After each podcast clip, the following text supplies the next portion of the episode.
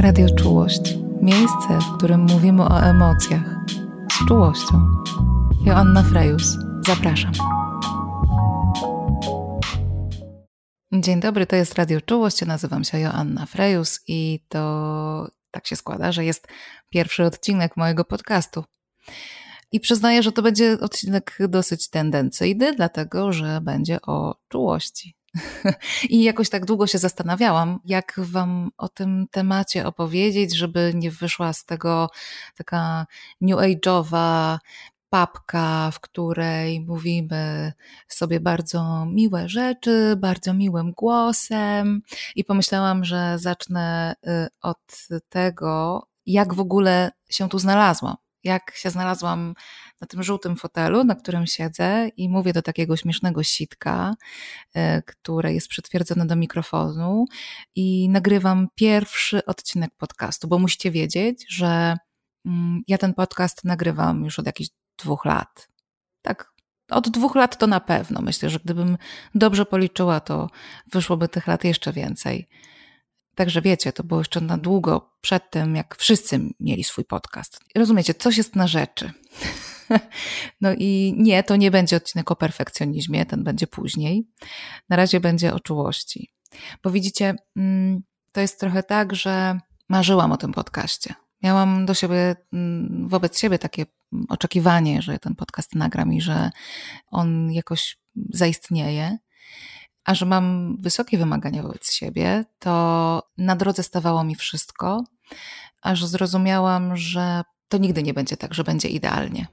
I nigdy nie będzie tak, że będę miała do dyspozycji swoje wspaniałe studio, najchętniej 24 godziny na dobę, bo nigdy nie wiadomo, kiedy spotka mnie to uczucie, w ramach którego będę chciała coś powiedzieć i które będzie otwarte na tyle długo, żebym mogła sobie siedzieć i powtarzać wielokrotnie to, co bym chciała powiedzieć, aż do momentu, kiedy uznam, że powiedziałam to w dokładnie taki sposób, jak chciałam i że takim tonem, jak chciałam i, i że w ogóle wszystko będzie działało.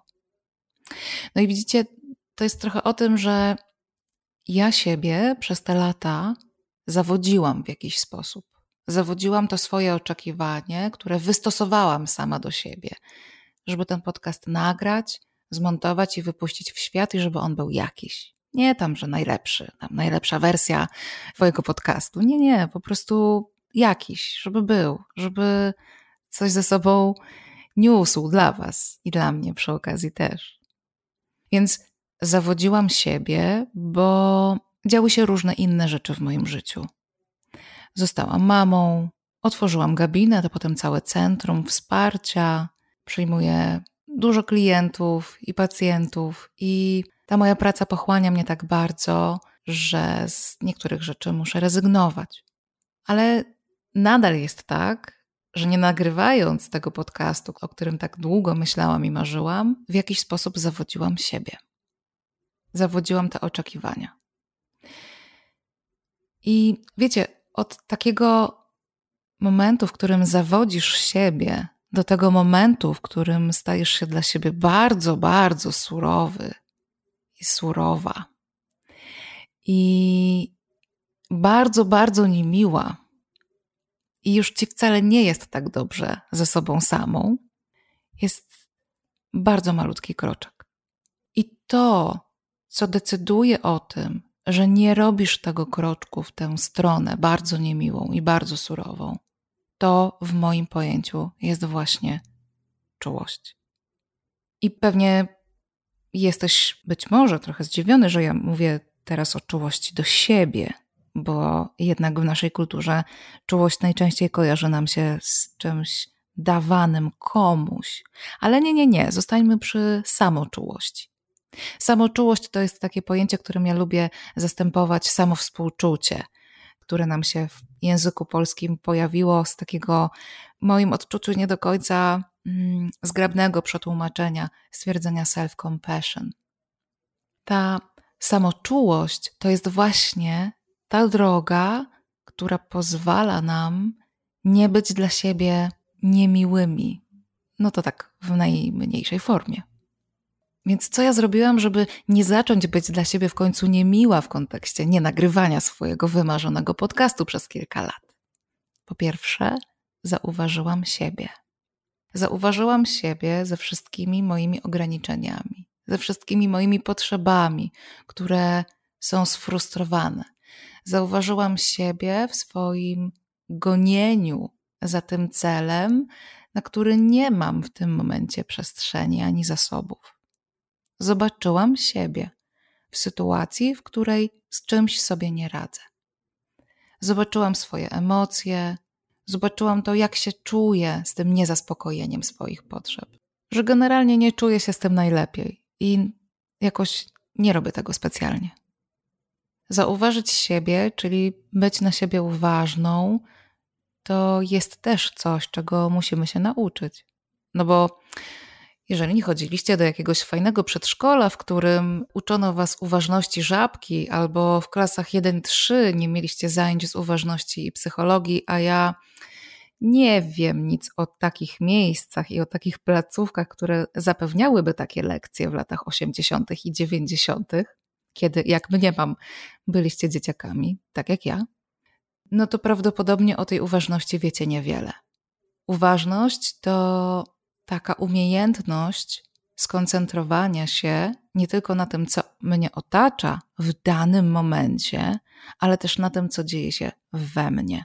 Umiejętność skoncentrowania się na przykład na swoim oddechu, albo na tym, co aktualnie myślę, albo na tym, co aktualnie czuję, albo na tym, co aktualnie dzieje się w moim ciele. Spróbujcie przez chwilę. Zamknijcie oczy. No chyba, że prowadzicie w samochód, wtedy nie zamykajcie oczu. Sprawdźcie, co teraz czujecie. Jaka jest dominująca w Was emocja. Może jest Wam przyjemnie, bo mój głos jest miły. Może jesteście trochę sfrustrowani, bo chcieliście posłuchać czegoś ciekawego, a tu jakaś obca baba opowiada o współczuciu, czułości i uważności. Może jesteście zestresowani, bo właśnie spieszycie się na jakieś spotkanie, a tu korek.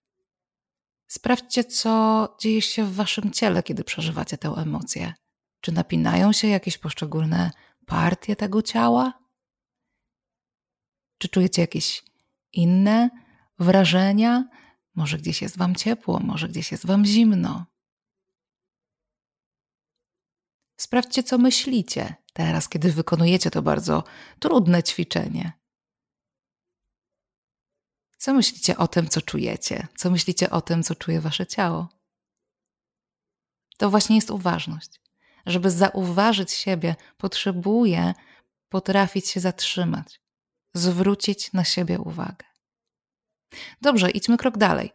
Teraz w bardzo wielu z nas uruchamia się wewnętrzny krytyk. To jest ten głos, który krzyczy albo szemrze gdzieś wam nad uchem i mówi: No tak, no tak, miałaś nagrać ten podcast. Dlaczego go nie nagrywasz? Dlaczego jest tak, że znowu nie dajesz rady? To Twoja wina i Twoja odpowiedzialność. Powinnaś, powinieneś, musisz. Tak się nie robi. Hmm. Samoczułość polega na tym, że mówimy temu wewnętrznemu głosowi: Dziękuję, ale nie biorę tego. Wewnętrzny krytyk to ta wewnętrzna instancja, która w momencie, kiedy przeżywamy coś trudnego albo kiedy jakieś zdarzenie uznajemy za naszą porażkę, zaczyna nas walić po głowie. A ponieważ jest to nasza wewnętrzna część, nasza wewnętrzna instancja, no to same walimy się po głowie. I niedokładnie wiem, co by to miało nam dać, ale na pewno nie sprawia, że czujemy się dobrze i na pewno nie sprawia, że przybliżamy się do tego celu, który sobie wyznaczyłyśmy, a którego jeszcze nie udało nam się zdobyć.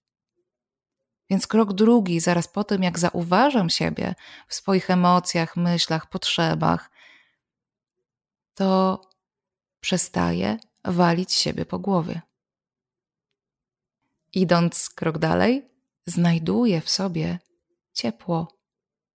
To ciepłe miejsce we mnie samej, dla mnie samej. To miejsce bezwarunkowej akceptacji.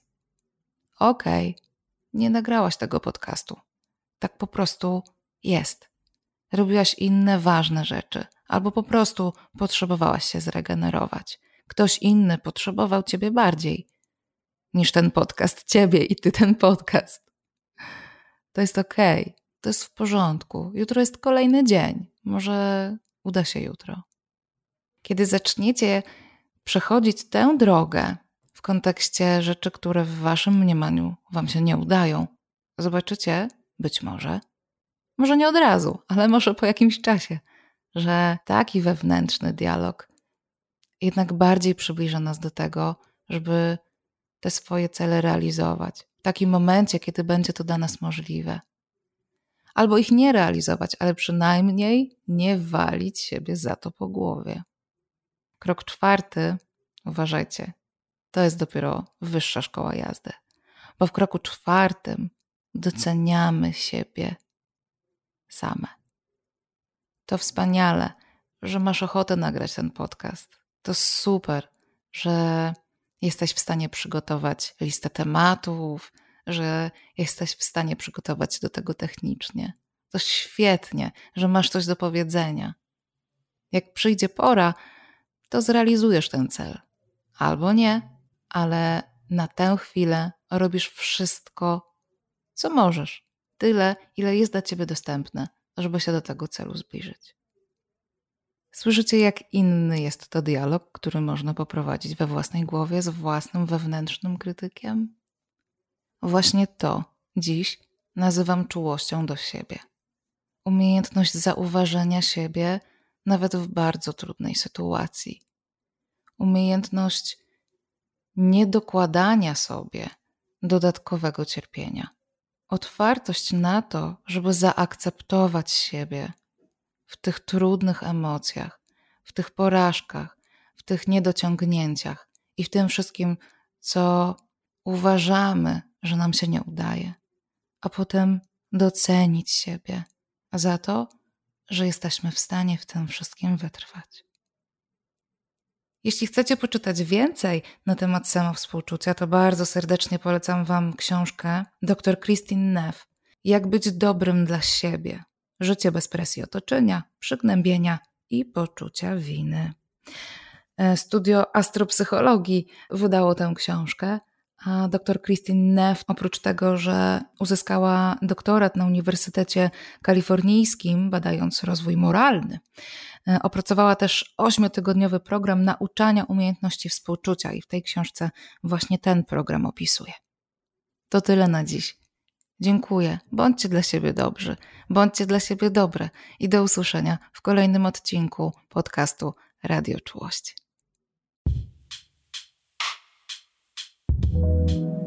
To było Radio Czułość. Jeśli chcesz więcej, zajrzyj na mój profil na Instagramie o matko depresja albo na mojego bloga pod adresem www.joannafrejus.pl. Do usłyszenia.